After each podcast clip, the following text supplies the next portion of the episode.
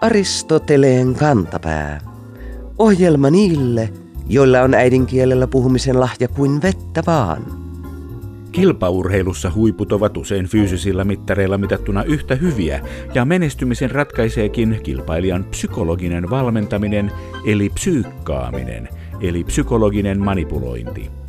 Meillä tavallisilla tallaajilla touhu ei ole yhtä tieteellistä, joten me tyydymme ottamaan itseämme niskasta kiinni, potkimaan itseämme persuksille ja säännöllisiin aivopesuihin. Joskus urheilijakin voi kuitenkin päätyä rehelliseen tilanneanalyysiin. Tammikuun puolivälissä Nurmijärven uutisten salibänditoimittaja oli paikalla, kun nurmijärveläinen edustusjoukkue ruoti joukkueen historiallista neljän peräkkäisen tappion putkea. Juttu kertoi lukijoille, että henkisesti vahvan joukkueen Viikon sitaatti. epäusko omiin kykyihin ei tappioista huolimatta horju. Kuulijamme nimimerkki Nurmijärven Paavo iloitsee atleetin rehellisestä puheesta. Tosiasiain tunnustaminen on kaiken viisauden alku, sanoi jo valmentaja Paasikivi aikoinaan. Olemme samaa mieltä ja kannustamme kaikkia urheilijoita opiskelemaan voiton tahdon lisäksi ennakkoluulottomasti myös epäuskoa omiin kykyihin.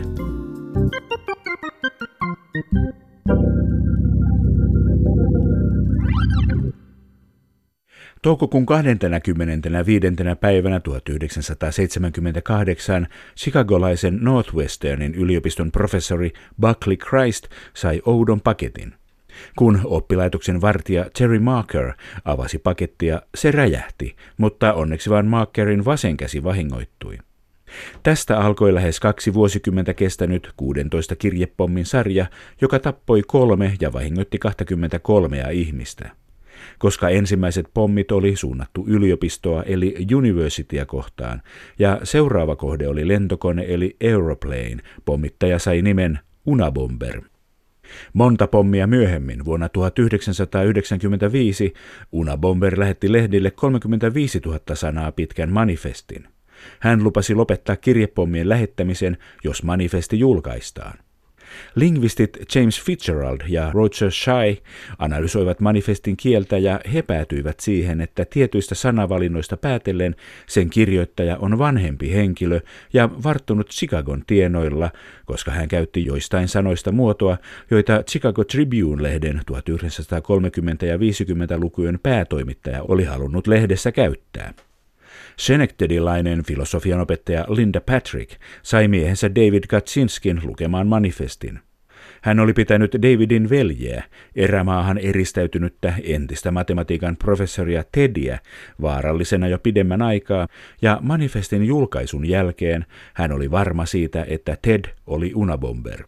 Myös David Katsinski alkoi jaavistella pahinta, ja hän antoi veljeltään saamia kirjeitä FBIlle tutkittavaksi. Linguisti James Fitzgerald löysi niistä ja manifestista huomattavan paljon samankaltaisuuksia, samoja sanoja ja ajatuksia. Nyt todisteita oli kasassa niin paljon, että Ted Kaczynskin asuntoon saattoi tehdä kotietsinnän. Tämä johti hänen pidätyksensä ja myöhemmin tuomioon. Unabomberin tapaus on tiettävästi ensimmäinen kerta maailmassa, kun kielitieteellistä tutkimusta on käytetty todisteena rikosjutussa. Se ei suinkaan ollut viimeinen. Suomessakin on kielitieteilijän neuvoa kysytty niin liikemies Karl J. Danhammerin kuin niin sanotun Ulvilan surmatapauksen selvittelyissä. Miten kielitieteellä ratkaistaan rikoksia? Siitä kertoo aiheesta kirjankin julkaissut poliisiviestinnän lehtori Roosa Rentola.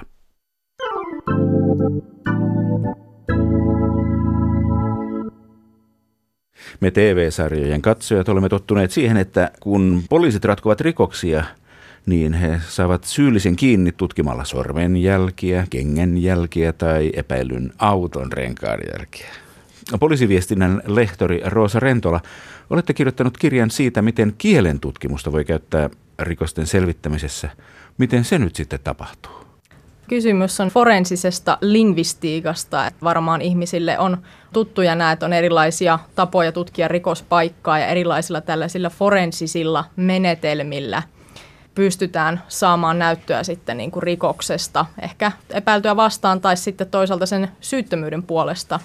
Jos esimerkiksi rikospaikalta löydetään joku viesti, niin voidaan tutkia sen viestin kieltä ja sitä sisältöä ja löytää siitä ehkä sitten jotain semmoista, mikä suuntaa sitä tutkintaa.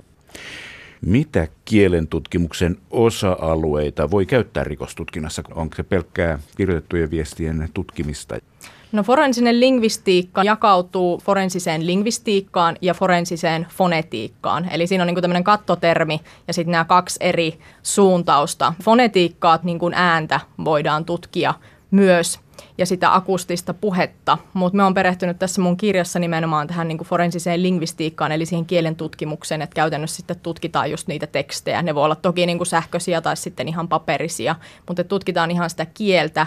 Ja siinä voi olla monenlaisia vaihtoehtoja, niin kuin, että kielen tutkijan pitäisikin tuntea hyvin laajasti kielen eri muotoja, esimerkiksi nuorisokieltä tai slangia, puhuttua kieltä, kirjoitettua kieltä, yleiskielen normeja. Ja sitten tavallaan mitä tahansa metodia, millä kieltä ylipäänsä voidaan tutkia, niin voidaan hyödyntää sitten tässä forensisessa kielen tutkimuksessa myös, jos vaan niin kuin sen avulla voidaan luotettavaa tietoa saada siinä tutkinnassa käytännössä kotimaisten kielten keskusta konsultoidaan näissä asioissa tai tarvittaessa sitten yliopistojen puolelta. Mutta tämä on itse asiassa aika tavanomainen käytäntö myös maailmalla, että se kieliasiantuntija hankitaan sitten ulkopuolelta.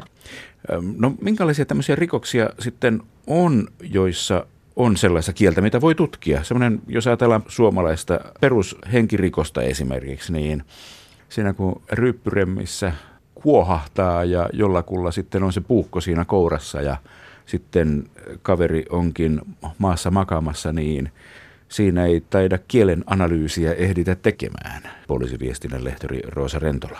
Joo, kielen tutkija hyödynnetään tarpeen mukaan, että välttämättä tähän monenkaan rikokseen ei sinänsä liity mitään analysoitavaa materiaalia, mutta esimerkiksi maailmalla on aika pitkällekin tutkittu hätäkeskuspuheluita. Ja se voisi olla yksi tuommoisessakin tilanteessa, että jos siellä tämä remmi sitten soittaa hätäpuhelun, niin kirjassakin esittelen tämmöistä tutkimusmetodia, mitä Amerikassa on kehitetty, että voitaisiin analysoida sitä, että onko se puhelun soittaja ehkä syyllinen tai sitten syytön siihen henkirikokseen.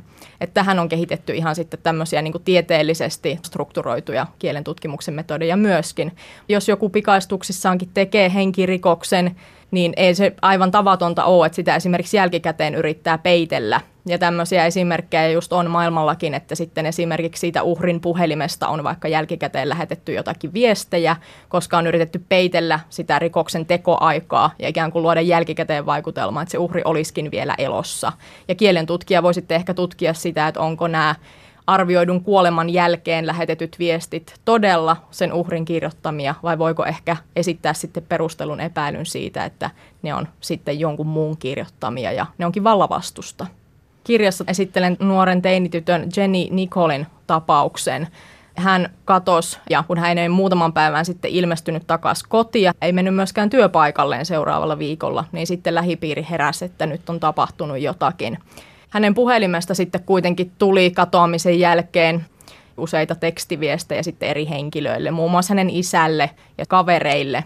Tässä tehtiin hirveän isoja tutkimuksia, pyrittiin kartoittaa sitä, että missä Nicole on liikkunut ja löydetäänkö jotakin muutakin näyttöä siitä, mihin hän on niin kuin hävinnyt, pystytäänkö löytämään häntä ehkä elossa.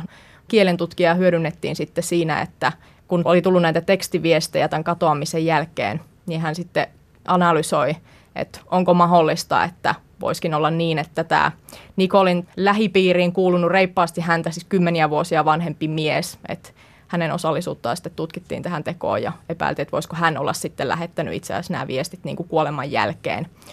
Niistä tosiaan löytyi semmoisia kielen piirteitä sitten, mitkä osoitti, että tämä Nicole ei olisi ehkä niitä kirjoittanut. Siinä oli pyritty kirjoittamaan tälleen nuorisokielen tyyliin, teinitytön tyyliin näitä tekstiviestejä, mutta kielen tutkija pystyi löytämään niistä useita piirteitä ja esittämään sitten epäilyn, että ne ei välttämättä ole kuitenkaan tämän Nikolin kirjoittamia täysin sataprosenttiseen tulokseen kielentutkimuksella ei voi päästä, eli nyt ei ajatellakaan, että kielentutkija voisi esimerkiksi todistaa, että täysin sataprosenttisesti ne ei ole tämän uhrin kirjoittamia, mutta vahva epäilys siitä oli, ja tämä mies tuomittiinkin sitten tästä teosta. Toki siinä sitten löytyi myös muuta näyttöä tästä rikoksesta ja muita todisteita. Onko Suomessa paljon tämmöisiä rikoksia, joissa kielentutkimusta voi käyttää tai on jo käytetty? No silloin tällöin siis kyllä tämmöinen tunnettu tapaus, josta myös kielentutkija on puhunut itse julkisuudessa, niin on ollut muutamia vuosia sitten Carly Dunhammerin tapaus, jossa hänet tuomittiin törkeästä petoksesta. Ja tämä petos oli tehty kielellä kirjoittamalla fakseja, lukuisia fakseja tälle uhrille. Ja kielentutkija Ulla Tiilille just kotimaisten kielten keskuksesta on sitten itsekin kertonut julkisuudessa, että miten hän sitten tutki näitä fakseja ja minkälaisia asioita löyti ja lausu sitten myös oikeudessa niistä tutkimuksensa tuloksista. Et silloin tällöin näitä on ja tarvittaessa niin kuin Suomessakin kyllä kielentutkijaa hyödynnetään. Mistä tämä forensinen lingvistiikka on syntynyt, poliisiviestinnän lehtori Rosa Rentola? 60-luvulla Göteborgin yliopistossa Jan Svartvik teki tämmöisen tapaustutkimuksen liittyen englantilaisen Timothy Evansin kuoleman tapaukseen ja sen yhteydessä kirjattuihin kuulustelukertomuksiin. Häntä pidetään tämän termin forensic linguistics keksijänä. Tämä Evans tuomittiin tyttärensä murhasta ja hänet telotettiin aikanaan 50-luvulla Englannissa. Häntä kuulusteltiin muutamia kertoja tähän tapaukseen liittyen ennen tätä tuomiota ja niiden kuulustelujen mukaan hän sitten olisi myöntänyt tämän teon ja allekirjoittanut nämä kuulustelut. Ja tämä Svartvik teki tapaustutkimuksen 68 ja hän esitteli sitten tässä tutkimuksessaan analyysiä siitä, että oliko nämä ehkä jotenkin johdateltuja nämä tunnustukset itse asiassa. Ja tämä Evans oli itse asiassa ollut kirjoitus- ja lukutaidoton itse, joten niin kuin ajatus siitä, että hän olisi käyttänyt semmoista hyvinkin kirjallista kieltä esimerkiksi niitä kuulusteluja tehtäessä tai että hän olisi pystynyt edes niin kuin tarkistamaan niitä kertomuksia jälkikäteen ja todella niin kuin allekirjoittamaan tietäen, mitä hän allekirjoittaa, niin tavallaan tätä epäilyä sitten Svartvik tutki. Myöhemmin sitten todettiin itse asiassa, että se oli tämä Evansin vuokraisäntä, joka on mitä ilmeisimmin syyllistynyt näihin sekä Evansin tyttären että vaimon murhaan ja sitten oli murhannut useita muita naisia. Ja hänetkin sitten tuomittiin ja telotettiin myöhemmin ja tämä Timothy Evans sitten armahdettiin postuumisti, mutta tietysti kun hän oli jo kuollut, niin tavallaan tuomiota ei siinä mielessä voinut enää kumota. Yksi kuuluisimpia tapauksia on Unabomberin tapaus 80-luvulla. Joo, 78 itse asiassa alkoi, mutta 80-luvulla niitä tekoja paljon sitten tapahtui. 95 tavallaan alkoi sitten ratkeamaan, että silloin alettiin yhdistää nämä teot tähän tiettyyn tekijään. Ja siinä kielellinen tutkimus oli avainasemassa. Unabomber eli entinen matematiikan professori Ted Kaczynski oli huippuälykäs kaveri, just tämmöinen malliesimerkki TV-sarjan rikollisesta. Ja hän jäi kiinni muutamista tietyistä sanoista, mitä hän käytti, mitkä hänen veljensä tunnisti, että veli Ted on käyttänyt näitä. Onko tämmöisiä rikoksia sitten kuitenkaan kauhean paljon, poliisiviestinnän lehtori Rosa Rentola? No ei varmaan voi sanoa, että olisi kauhean paljon. Että toi periaatteessa se prosessihan kesti parikymmentä vuotta ensimmäisestä iskusta vuodesta 78 sitten siihen, kun 98 vuoden ihan alkuvuonna silloin niin Kasinski tuomittiin, että se oli niin kuin FBIltä ja sitten yhteistyötahoilta, niin siellähän oli aivan niin kuin todella laaja tutkijaryhmä. Et onhan se ollut monella tapaa varmaan Yhdysvalloissakin poikkeuksellinen, että se oli tosiaan sarja niin pommi-iskuja ja tavallaan niin kuin tämmöinen sarja murhaaja juttu, niin kuin joka kesti noin kauan, niin onhan se aika erikoislaatuinen tapaus monella tapaa. No kaveri oli huippuälykäs, mutta silti hän sortui käyttämään semmoisia sanoja, joilla hänet tunnistaa. Onko ihminen semmoinen otus, että se valitsee aina tiettyjä sanoja? Kun ihmisen aktiivisessa käytössä on 15 000 sanaa, jos on lukenut ihminen, niin 50 000 sanaa, niin tuntuu hassulta, että sitten jää muutamista sanoista kiinni. Se on ihan niin kuin kielitieteessäkin käsitys, että ihmiselle muodostuu oma kieli. Joskushan kielen tutkimusta rikostutkinnan yhteydessäkin kyseenalaistetaan sillä, että eikö kuka tahansa, koska tahansa voi käyttää ihan mitä tahansa sanaa, että miten voidaan esimerkiksi joidenkin yksittäisten sanojen perusteella väittää, että ihminen voitaisiin tunnistaa. Mutta meille nimenomaan syntyy meidän elinpiirin, koulutuksen, harrastuksen, ammatin, uran myötä.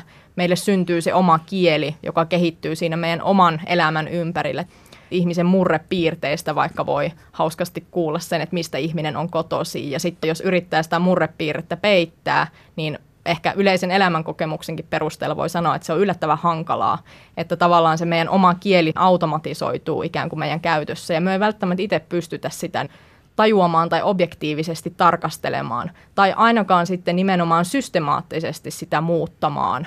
Sitten kun ajatellaan kieliasiantuntijaa, joka tekee analyysin kielitieteen metodien pohjalta ja usein esimerkiksi tilastointia hyödynnetään tässä niin kuin forensisessa kielen tutkimuksessa. Kieliasiantuntijakin voi tutkia vaikka satoja sivuja tekstiä johonkin tapaukseen liittyen ja sitten niiden tulosten analysointi, että mitä niistä voidaan ylipäänsä lausua vai voidaanko lausua mitään. Niin se, että pystyisi harjaantunutta kielen tutkijaa ikään kuin huijaamaan ja tuottamaan itselleen jotenkin semmoisen toisen kieliidentiteetin, niin sitä asiantuntijatkin pitää vaikeana – että meidän kielelliset valinnat ei tosiaan ole mielivaltaisia. Kyllä niissä on niin kuin tietty logiikkaansa. Onko teksti, puhe, sanavalinnat ihmisen persoonan eräänlainen sormenjälki, joka on ainutlaatuinen ja tyypillinen vain hänelle? Poliisiviestinnän lehtori Roosa Rentola. No tietyllä tapaa joo. Kyllä sitä voi niinku tavallaan tuommoisella kielikuvallakin kuvata. Maailmalla nimenomaan nämä tätä forensista kielentutkimusta tehneet tutkijat, niin kuin esimerkiksi Malcolm Coulthard, joka on tätä paljon tutkinut ja kirjoittanut, niin on nostanut esiin, että siinä mielessä se on vähän harhaanjohtavaa, että ajatellaan, että kun me tiedetään, että periaatteessa yhdestä yksittäisestä sormenjäljestä, kun se ajetaan rekisteriin, niin rikostutkinnassahan ihminen voidaan tunnistaa se ei aivan tämmöinen malli tai semmoinen idea, että voisi sit ajatella, että voitaisiin luoda joku rekisteri, jossa on ihmisen kielestä näyte, ja se voitaisiin koneellisesti esimerkiksi sieltä niin tunnistaa sataprosenttisella varmuudella, niin se on sitten vähän harhaanjohtava ajatus siinä mielessä. Se ei ole ihan samanlainen tunniste kuin esimerkiksi DNA. Kielen tutkimus on sitten niin tieteenä vähän eri luontosta kuin tämmöiset niin kuin luonnontieteet. Mutta vähän sinne päin. Kyllä, kyllä. Toiset rikokset ovat sellaisia, missä kieli on keskeisemmässä roolissa. Huijausviestithän on hyvin monelle arkipäivää, kun tulee sähköpostissa viestejä uudesta mahtavasta bitcoin-rahastosta tai nigerialaiselta prinssiltä tai lontoolaiselta investointipankkiirilta. Ovatko nämä semmoinen tyypillinen rikoksen laji, missä kielentutkimusta voi käyttää hyväkseen? Joo, voi olla käytännön elämässä oman elämänsä kielisalapoliisi, että kiinnittää huomiota, mihin viesteihin lähtee vastaamaan tai minkä viestien yhteydessä olevia linkkejä lähtee availemaan. Kyllä tämä petosrikollisuus, jos pitäisi esimerkiksi lähteä tunnistamaan, että kuka ne viestit on kirjoittanut tai onko useat eri viestit tullutkin samalta henkilöltä, niin se voi kyllä hyvinkin olla kielen tutkimuksen kohteenakin petoksessa kieli on rikoksen väline, mutta sitten on nykyään paljon semmoista rikollisuutta, jossa kieli itsessään on se, no rikosväline sekin on tämmöisissä vihapuheen rikoksissa. Onko niissä vielä tarvittu forensista lingvistiikkaa? Laajasti ajatellen, niin tämä kielen tutkimus ulottuu myös siihen esimerkiksi, jos on joku yksittäinen viesti, niin tehdään sit sitä tulkintaa, että onko kysymys vaikka kiihottamisesta kansanryhmää vastaan, täyttääkö se jonkun rikoksen tunnusmerkistön. Ja se on kyllä niin kuin todella ajankohtainen aihe tietysti monella tapaa.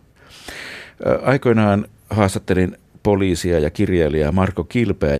Hän oli ajatellut asian sillä, että kun hän siellä Kuopiossa haki myymälävarkaita ja näpistelijöitä ja huumerikollisia, niin että rikos sinänsä on jo kommunikaatiota, että se on merkki siitä, että haluan tulla huomatuksi. Mikä on forensisen lingvistiikan näkemys tähän asiaan, että onko kuitenkin niin, että kaikki rikolliset haluavat jäädä kiinni? No tuo onkin aika mielenkiintoinen kysymys. Ehkä kuitenkin kielentutkija keskittyy siihen kieleen ja kun hän tekee sitä tutkimusta, niin kielentutkija saattaa saada esimerkiksi anonymisoidun aineiston, hän ei välttämättä tiedä edes, minkälaiseen rikokseen se liittyy. Ja kun kielentutkijat on kommentoinutkin, että sit jos he on jälkikäteen saanut kuulla, että kysymys on ollut vaikka jostain hyvin raasta henkirikoksesta, niin se on ollut hyväkin, että se ei suuntaa sitä kielentutkijan semmoista puolueetonta tutkimustyötä mihinkään suuntaan, että hän tietäisi, mihin rikokseen tämä liittyy. Et siinä mielessä niin kielentutkijat pysyttelee ja usein pysyykin käytännössä siitä itse rikoksesta ja sen rikoksen niin kuin muusta tutkinnasta ulkopuolella. Siinä mielessä tämä kielen tutkimus pysyy tämän aiheen niin kuin ulkopuolella ja kielen tutkijat ei ota siihen psykologiseen puoleen kantaa.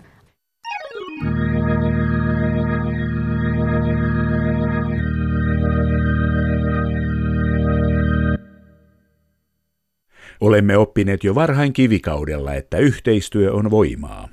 Sanontojen maailmassa tämä periaate ei kuitenkaan aina toimi.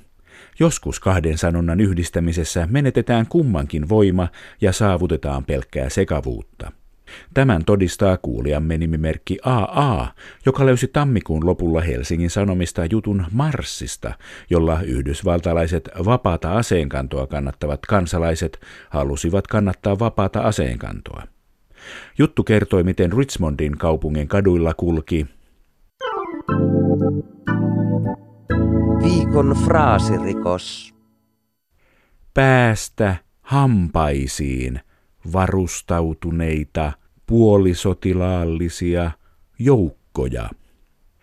Kuulijamme AA miettii, miten paljon aseita Marssiolla oikein olikaan mukanaan.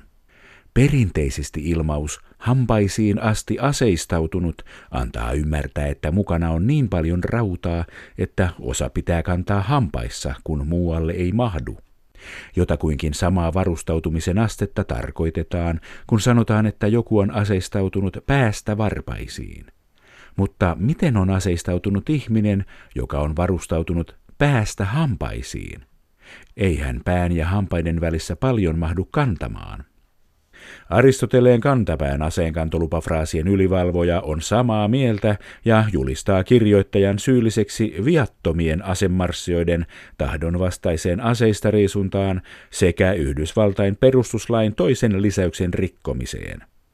Rangaistukseksi tuomitsemme rikosvälineen eli kirjoittajan kovia kokeneen kannettavan tietokoneen valtiolle. Ja muista, että laturi myös.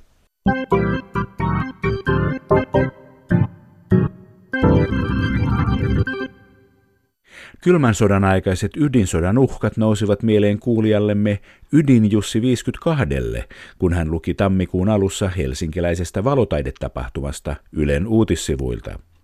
Jutussa tapahtuman kuraattori totesi, että Viikon sitaattivinkki. Tavoitteena on tehdä tästä iso ydintalven tapahtuma.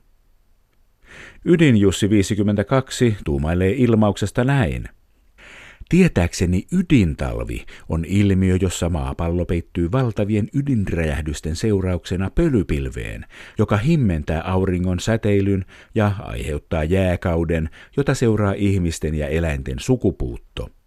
En oikein usko, että tämä olisi kuraattorin tavoite, vaan hän tavoitteli ilmaisua sydäntalven tapahtuma, mutta sekoitti ytimen ja sydämen toisiinsa. Ydinjussi 52 osuu asian ytimeen. Ei ihme, että nuo sanat saattavat sekoittua, onhan niiden merkitys samansuuntainen. Kynttilänkin sydän on aivan kynttilän ytimessä. Molemmilla on myös merkitys jonkin asian olennaisimpana seikkana. Sydän ja ydin ovat ikivanhoja uralilaisen kantakielemme sanoja. Ytimen alkuperäksi uumoillaan luuydintä ja aivoja. Ytimelläkin on siis varsin elimellinen lähtökohta.